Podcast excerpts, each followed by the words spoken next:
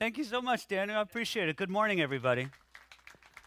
I do have to say that I'm really, really thrilled to be here. Uh, my wife, Inga-Lill, say hi to everybody, Inga-Lill. She's over there.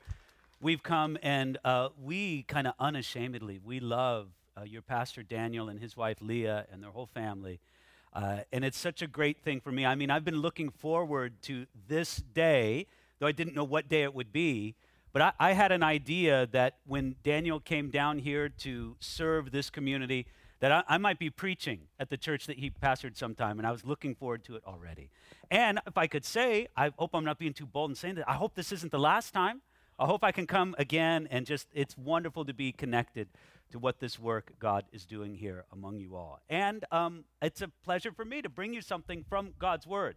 I, I really, look, I could talk your ear off about, I think, the work and the ministry that God has given me to do. But if you're curious, come and ask me afterwards. I'd love, again, I'll talk your ear off about it. My people who know me might roll their eyes, but I, I love what God allows me to do. And uh, I love the, the ministry of this Bible commentary and all its different facets that I have. But another part of what I love to do is just come and bring God's word to people. So let's give our attention now to the word of God. And if you would, please open your Bibles to Second Corinthians chapter 8 verse 9. 2 Corinthians chapter 8 verse 9. What we're going to do is we're going to take a look at a Christmas message from an unusual Christmas verse, something that maybe you have not associated with Christmas before, but I think there's a lot in here for us to see and to connect with this wonderful thing of Christmas. So let me pray and then we'll get into it. Father in heaven, I want to just stand uh, before you and before these precious people and simply thank you, Lord. Thank you uh, for your work that you're doing here in Calvary Chapel, Palos Verdes. I want to thank you, Lord, for the work you're doing in and through Daniel and Leah Hendrickson. I want to thank you, Lord, for our friendship, for our real camaraderie in your work. And Lord, I want to thank you for this opportunity to share something from your word with these precious people. So, Lord, I pray that you would speak to me, through me, and that you would bring something of blessing and edification to your people. And Lord, perhaps to those among us here who uh, would want to become among your people today. Do it, Lord, in the precious name of Jesus. Amen. All right, Second Corinthians chapter 8 verse 9. Here we go.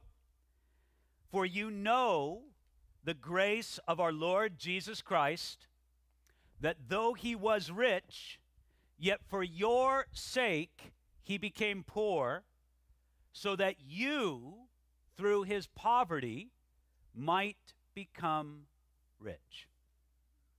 Now, this is Christmas time when you look at Christmas throughout the Bible, there are many sort of traditional, well known Christmas passages or Christmas verses. And they're well known for a good reason. They powerfully, eloquently speak of the message of Christmas and the events of Christmas and the events of what we call the advent, the coming, the appearing of Jesus Christ in what we would call his first advent. We do believe that Jesus Christ is coming again, that there will be a second advent, but, but we learn things and we prepare ourselves for his second coming, his second advent, by being aware of his first advent and learning about that. So there's familiar passages. You could go to Luke chapter 2, start at verse 1. If the pastor begins his message like this, and it came to pass in those days that a decree went out from Caesar Augustus that all the world should be registered, you're getting ready for a Christmas sermon, aren't you? If the pastor comes and preaches to you from Isaiah, Isaiah chapter 7, verse 14, where it says, Therefore the Lord himself will give you a sign. Behold, the virgin shall conceive and bear a son, and you shall call his name Emmanuel. Might be ready for a Christmas sermon right there. Or, or go forward another couple chapters in Isaiah. Isaiah chapter 9, verse 6. Many of you will recognize this one. For unto us a child is born, unto us a son is given, and the government will be upon his shoulder, and his name will be called Wonderful Counselor, Mighty God, Everlasting Father, Prince of Peace. Well known for good reason, well known Christmas passages. And we love these. We, we love these because they associate, they draw our mind, our attention, they teach us something about that event that we call the incarnation. Now, incarnation is a theological word. It's not the kind of word that we just use normally in our everyday conversation, but it doesn't mean that it's a word to ignore or avoid. It's just a word to learn about. The incarnation, theologically speaking, speaks of when God added humanity to his deity and came among us as a man. It's very important to understand that. But because what we understand in the incarnation is that God did not take anything away from himself. Think of it this way the incarnation was not subtraction, it was addition. God didn't subtract anything, He added humanity to His deity. And He came first, obviously, conceived in the womb of Mary, then born in Bethlehem, and living His life for 33 years among human beings on earth until it culminated in his work at the cross and the empty tomb. Now, that event, that coming of Jesus, the first advent, the incarnation, that is one of the greatest things that has ever happened in the history of the universe. Now, I know there's always seems to be some people, I, I don't know what it is, they want to lessen our joy around Christmas just kind of let you, Christmas isn't all that you thought it was and isn't all that it should be, whatever. They just, I, I don't understand that completely. Why there's some people who seem dedicated to taking Christmas down a few notches. Why uh, they want to explain to us what we do around this time of year isn't so wonderful. But despite those folks, Christmas stands as an amazing event. And because it's so amazing, you could say that Christmas is, in fact, written all over the Bible. It's not just in the familiar and beloved Christmas passages. That's why I'm trying to say to you, we're going to see Christmas right here in Second Corinthians chapter 8 verse 9. That there's only 30 words in this verse. If I counted right, it's plus or minus 1. 30 words in this verse but I believe that this verse teaches us about the deity of Jesus. It teaches us about the humanity of Jesus. It teaches us about the manner of the earthly life of Jesus. It teaches us about the truth of what Jesus did for us in his life and in his death. This verse, in only 30 words, it teaches us about our glorious destiny. This verse teaches us about God's motive in doing all of this, why it was that Jesus came to us at all. And it even teaches us how to receive what God came to do for us at Christmas. So there's a lot in these 30 words. Let's take a look at it now. I want to read it to you one more time and then let's take it apart, sort of piece by piece. For you know the grace of our Lord Jesus Christ, that though he was rich, yet for your sake he became poor so that you, by his poverty, might become rich. Did somebody check my count on that? Is that in fact 30 words? I think it is. Okay, good. I knew several of you would be counting, they'd be checking up on that. It is 30 words. In this brief verse, in these 30 words, I, I see a Christmas tree full of gifts. So I'm going to make six points from these, that's averaging five words per point throughout this thing. Don't worry, I'll move through them fairly quickly, but I tell you six so that you know where, where I'm at here. You know just where we're progressing. When a pastor gets up to point four or five, you wonder how long he's going to go. You know this ahead of time. Six points here, and I'm just going to click them off quickly for you, and then we'll take a look at them piece by piece. Number one, we're going to look at the riches of Jesus. Number two, the poverty of Jesus.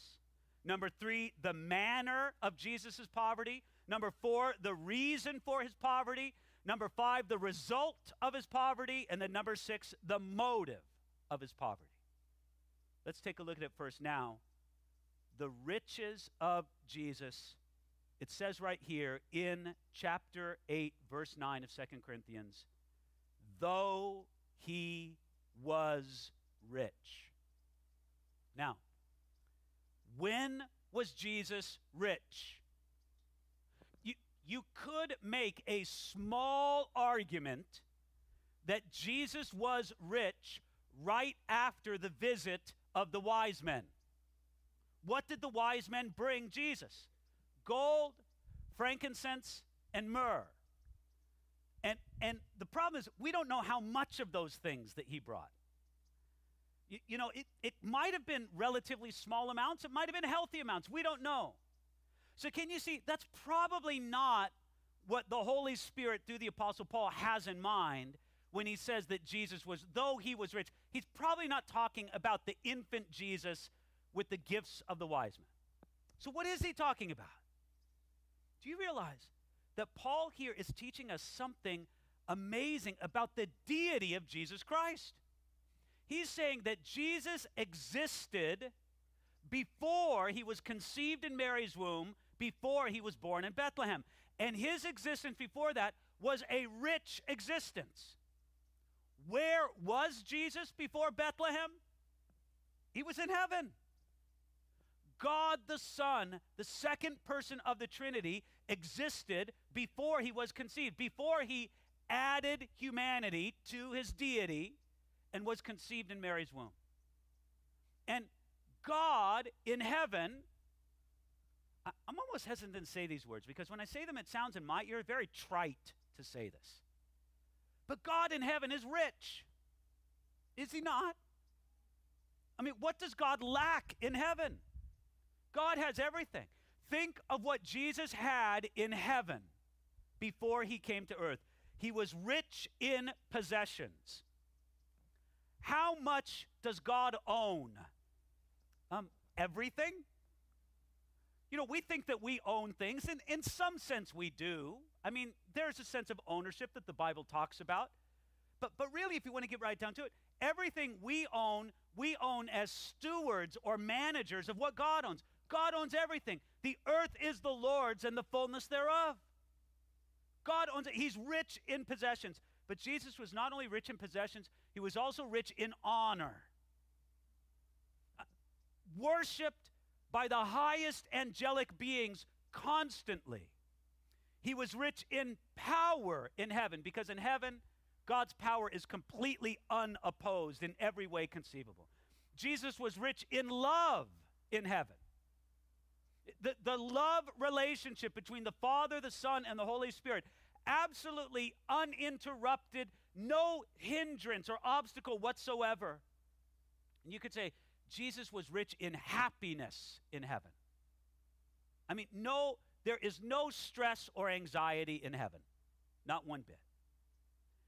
To say that Jesus was rich in heaven before he came to earth, that's true, but it seems like such a, a inadequate way to explain the glory of God. Let, let me read you something that Charles Spurgeon said about this. I think he was right. Charles Spurgeon was a great preacher of Victorian England. And Spurgeon said this He said, Jesus was more than rich, he was more than great, he was God with all that word can possibly mean. So, though he was rich, look at the second point now he became poor.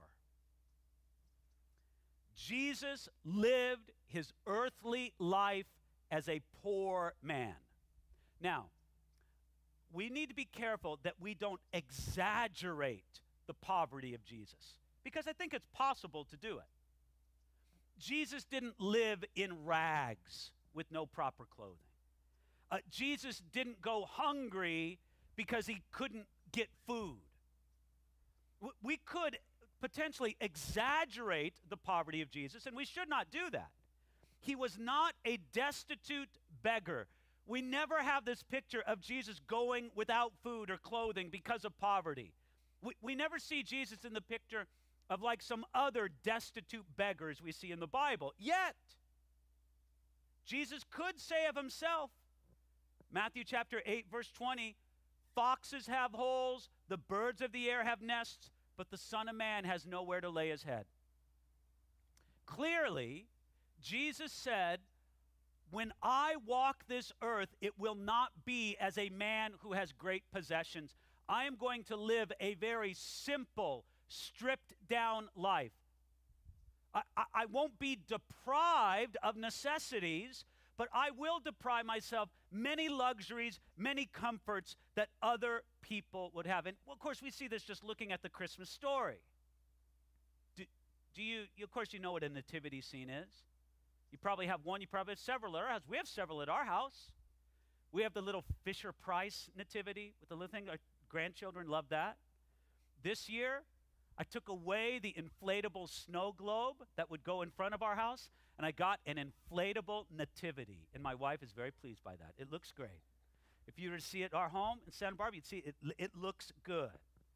But if you imagine that nativity scene, what do you see? Look at the room that he was born in. Look at the bed that he was laid upon. Look at the mattress that was underneath him. Look at the spectators who gave him honor. All of that speaks not of wealth and affluence, it speaks of somebody who is relatively poor and simple. Now, it, it goes without saying that if I was God or if you were God, we wouldn't have done it this way.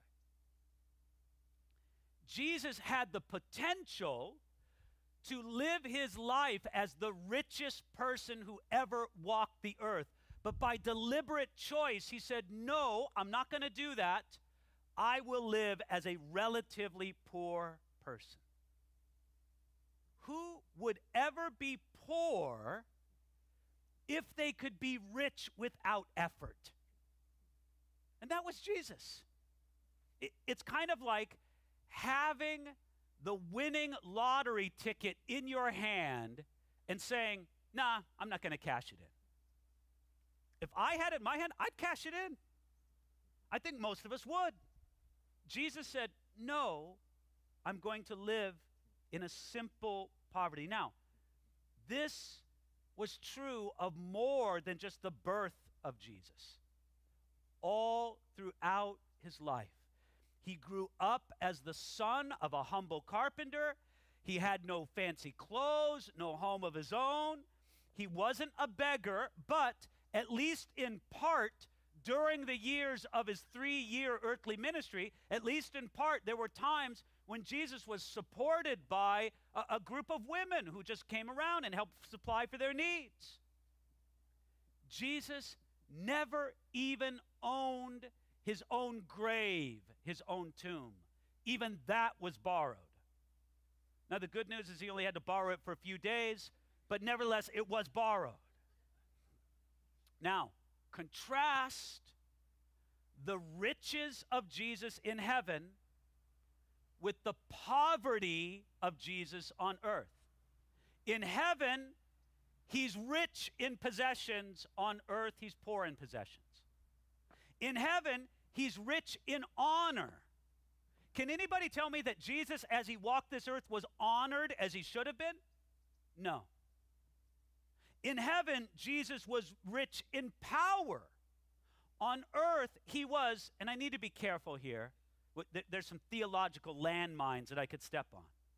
But, but at least in appearance, Jesus was poor in power in that he accepted the limitations of humanity. In other words, in heaven, Jesus never had to sleep. The Bible tells us, He who keeps Israel never slumbers or sleep. He who sits in the heavens, he, he never sleeps. And we're grateful for that, are we not? But on earth, Jesus became tired. He willingly accepted that limitation. So, in a relative sense, he became poor in power. In a relative sense, Jesus became poor in love on earth. Not that he loved any less, no, never, that could never be, but he was loved less on earth than in heaven. And you could say, and again, I want to be careful here. You could say that Jesus became poor in happiness on earth. I- am not trying to say that Jesus walked around as a miserable man. I don't believe that.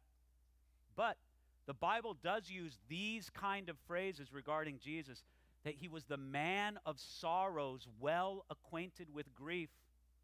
And those are things that you would not say about Jesus in heaven before he came to earth. And when you contrast the earthly poverty of Jesus, that's what it says in the verse, he became poor. When you, tra- when you contrast that with his life in heaven before coming to earth, we're even more amazed. Poverty always feels worse when someone has been rich in the past. You know, you could almost say that some of the greatest sadness and suffering among the poor is found among those who were once comfortable in life and now they're poor. But people who grow up in a state of poverty, I- I'm not saying it's better for them, but at least they hadn't known it different earlier. But, but there's almost this haunting sadness in the life of people who once had a more comfortable existence. Now they're quite poor. You can almost see it in their eyes. They say, You know, I've known better days than this. It didn't always used to be like this for me. And could not Jesus himself have said that when he walked this earth? Could not he have said, I've known better days than this? It wasn't always like this for me. So I believe this is very powerful. Though he was rich, he became poor. But notice here the manner of his poverty. I just read those words to you. It says there, he became poor. Just as Jesus added humanity to his deity, but never really lost his deity, because if you can stop being God, you were never really God to begin with. So you could say that Jesus never really lost his riches. He just decided, I'm not going to access them. I'm not going to draw upon them. I'm going to live as a simple man among men. Now, please notice in our verse, it does not say that Jesus was made poor. It says he became poor. And you might say, well, what's the difference between the two? I would say the difference is is that when it says he became poor, it indicates that it was completely voluntary on the part of Jesus. No one made him poor. He chose it. He chose to become poor. And when Jesus chose this, I mean, I believe that he could have chosen differently at any moment. Don't you think at any moment along his existence, Jesus could have said, um, forget it. Uh, I'm done with this. I'm going to live the next year as a very wealthy person. Uh, I'm going to go take a vacation. And on that vacation, wow, I'm going to live it up. No, but he didn't do that. He became poor as a point of choice, and that's how he lived. All right, we're already through three points. Here's the fourth one the reason for his poverty. It's right here. Look at it in the verse. Second Corinthians chapter 8 verse 9. Yet for your sake he became poor. That tells us the reason why he did it. It was for your sake. It, it wasn't for himself. In other words, Jesus' reason for becoming poor was not something like this. Well, wouldn't it be fun to live as the other half lives? Well, why not take some time off and live as a common man? Now, there are people who do that. You know, let's go and I'll go slumming among the unfortunate or something like that. Now, th- there's people who do that, but that wasn't the case for Jesus.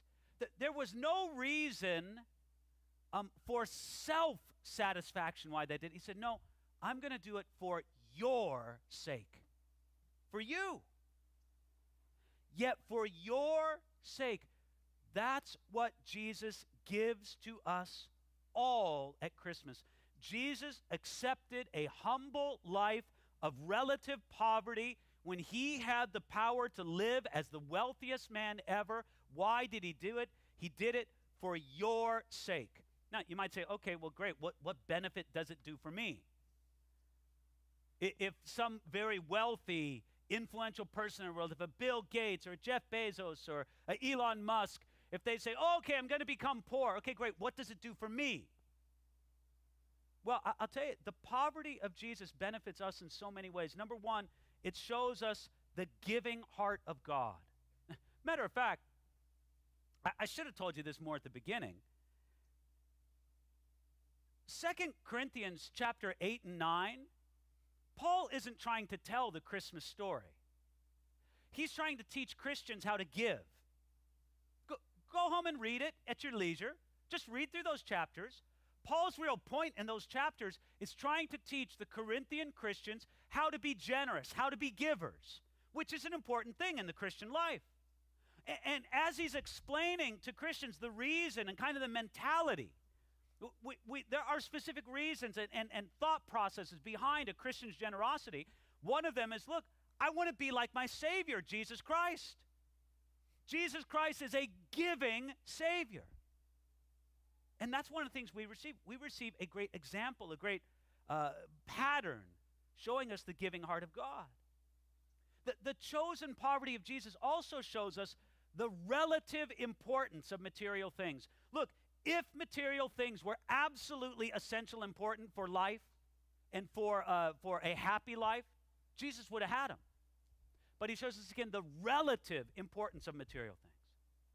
The chosen poverty of Jesus makes him open and accessible to everybody. You know, I, I, rattled off three names of people who are well known in our world today to be very wealthy uh, Bill Gates, Elon Musk, and Jeff Bezos. And, you know, these are just kind of people, I, for all I know, there's more wealthy people in the world than them, but these are just kind of well known, proverbial people, if you will, in our present day for being very wealthy. I know that if I were to ever meet one of those men personally, I would be very intimidated. There would be just something about, wow, you know, this is intimidating to meet this person. Jesus didn't want any hindrance in the way of that when he met people. The chosen poverty of Jesus fulfilled the heart and will and plan of God. It made our salvation possible. And I'll give you one other thing that it gives to us the chosen poverty of Jesus gave other people the privilege of giving to him.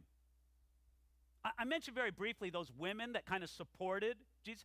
You, you have a feel there's kind of like a, a, you know meal plan kind of thing that they went around and they provided for the disciples. Can you imagine how special they felt to, to provide meals for the Messiah and his disciples?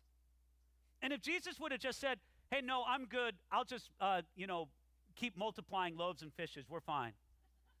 If Jesus would have said something like that, these women would have been, in a sense, robbed of their great joy in giving unto Jesus.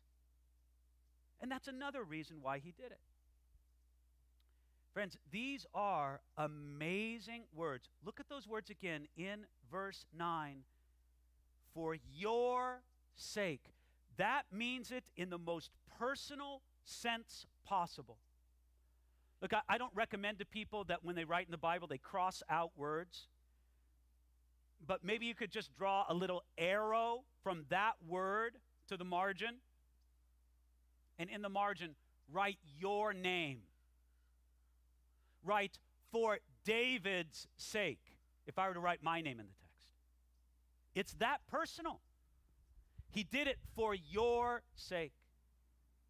Now, the, the fifth point look at the result of the poverty of Jesus. That you by his poverty might become rich. Because of Jesus' poverty and all that's connected to it, we can become rich.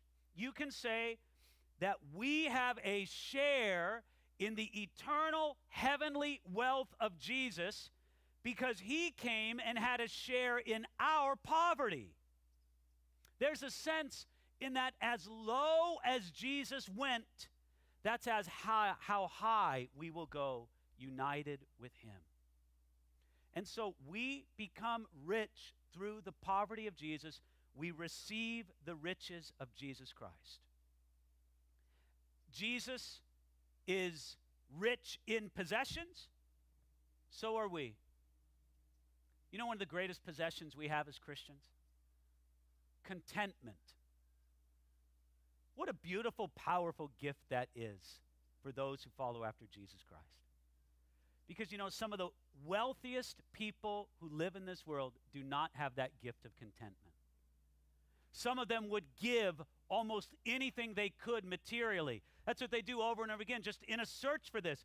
But isn't this one of the glorious gifts that we have in Jesus Christ? That is riches from above for us to have true contentment in Jesus Christ.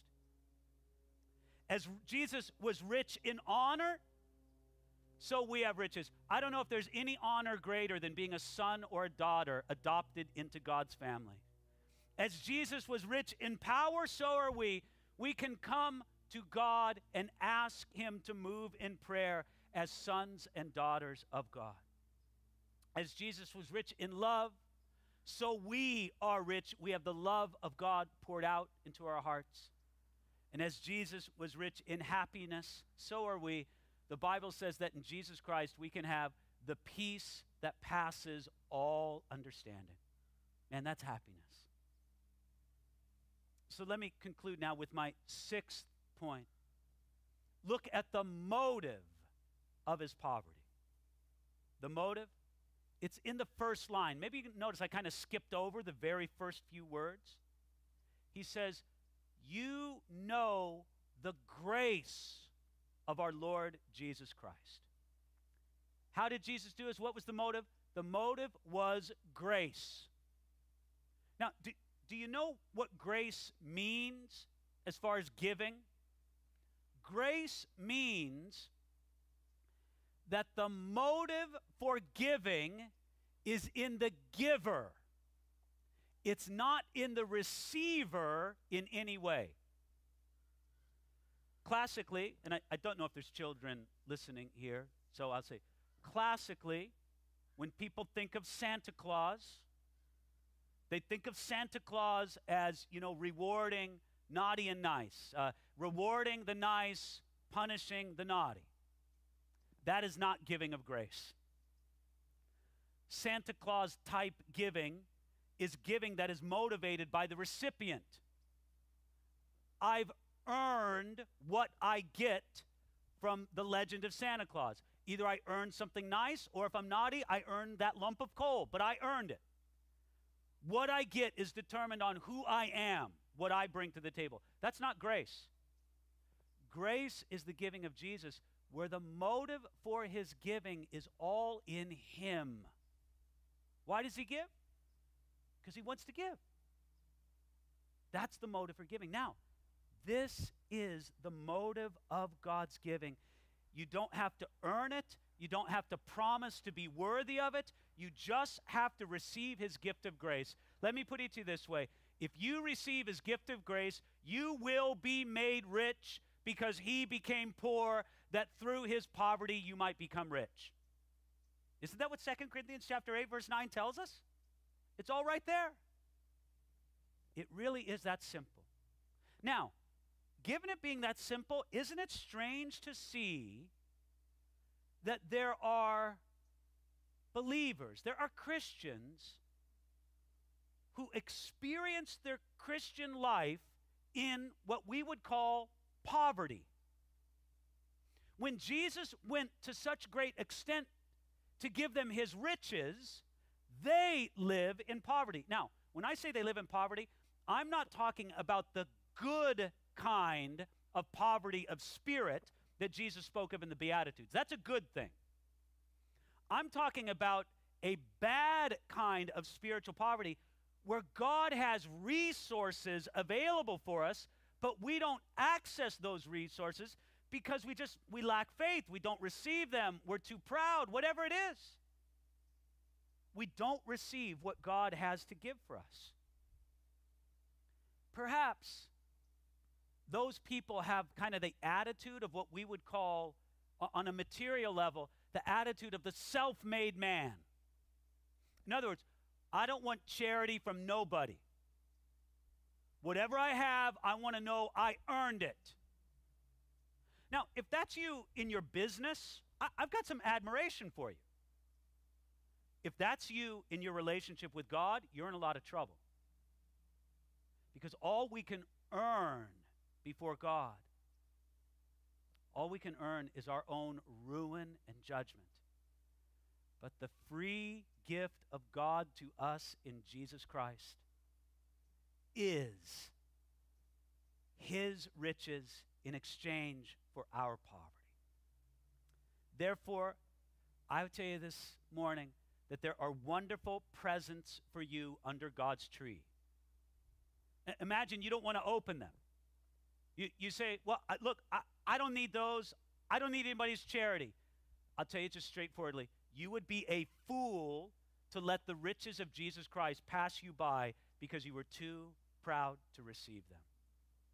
So let me just say it simply and straightforwardly. We have this verse For you know the grace of our Lord Jesus Christ, that though he was rich, yet for your sake he became poor, so that you, by his poverty, might become rich. Let me give one final thought. And this is a final thought. It's not a point seven, so it's very short. Consider Jesus now. He has ascended to heaven. Did he not do that some 40 days after his resurrection? Jesus is not poor any longer. He's back in heaven's glory with all that that entails. His humanity was not temporary. When he added humanity to his de- deity, that was for all the rest of eternity. But his poverty was temporary. He's back in heaven. He is once again in heaven's glory in every dimension. So, if Jesus did everything that we spoke about here in 2 Corinthians chapter 8 verse 9, if he did all this for you when he was poor, how much more will he do for you now, now that he is rich? This is the greatness of our Savior. I, I pray that we can all receive it and live in some of these great riches that Jesus Christ came to give us. Let me pray just to that effect right now. Father, we're blown away by this simple principle of all that Jesus was, all that he came to do, all that he in fact did for us. We're so blessed by the simple truth that though he was rich, yet he became poor for our sake, that we would become rich in him. Lord, I just pray that this would be real in every life here. And that we would all simply come to Jesus to receive what he has to give to us. And that we would realize that it was at great cost that he provides us for us. And we really can put our love and our trust in a God who loves us so deeply. We worship you, we surrender unto you, we acknowledge you, and we just say, Lord, we could never save ourselves, but we're grateful that you did it for us in Jesus Christ. Help us to receive it and walk in it now in Jesus' name. Amen.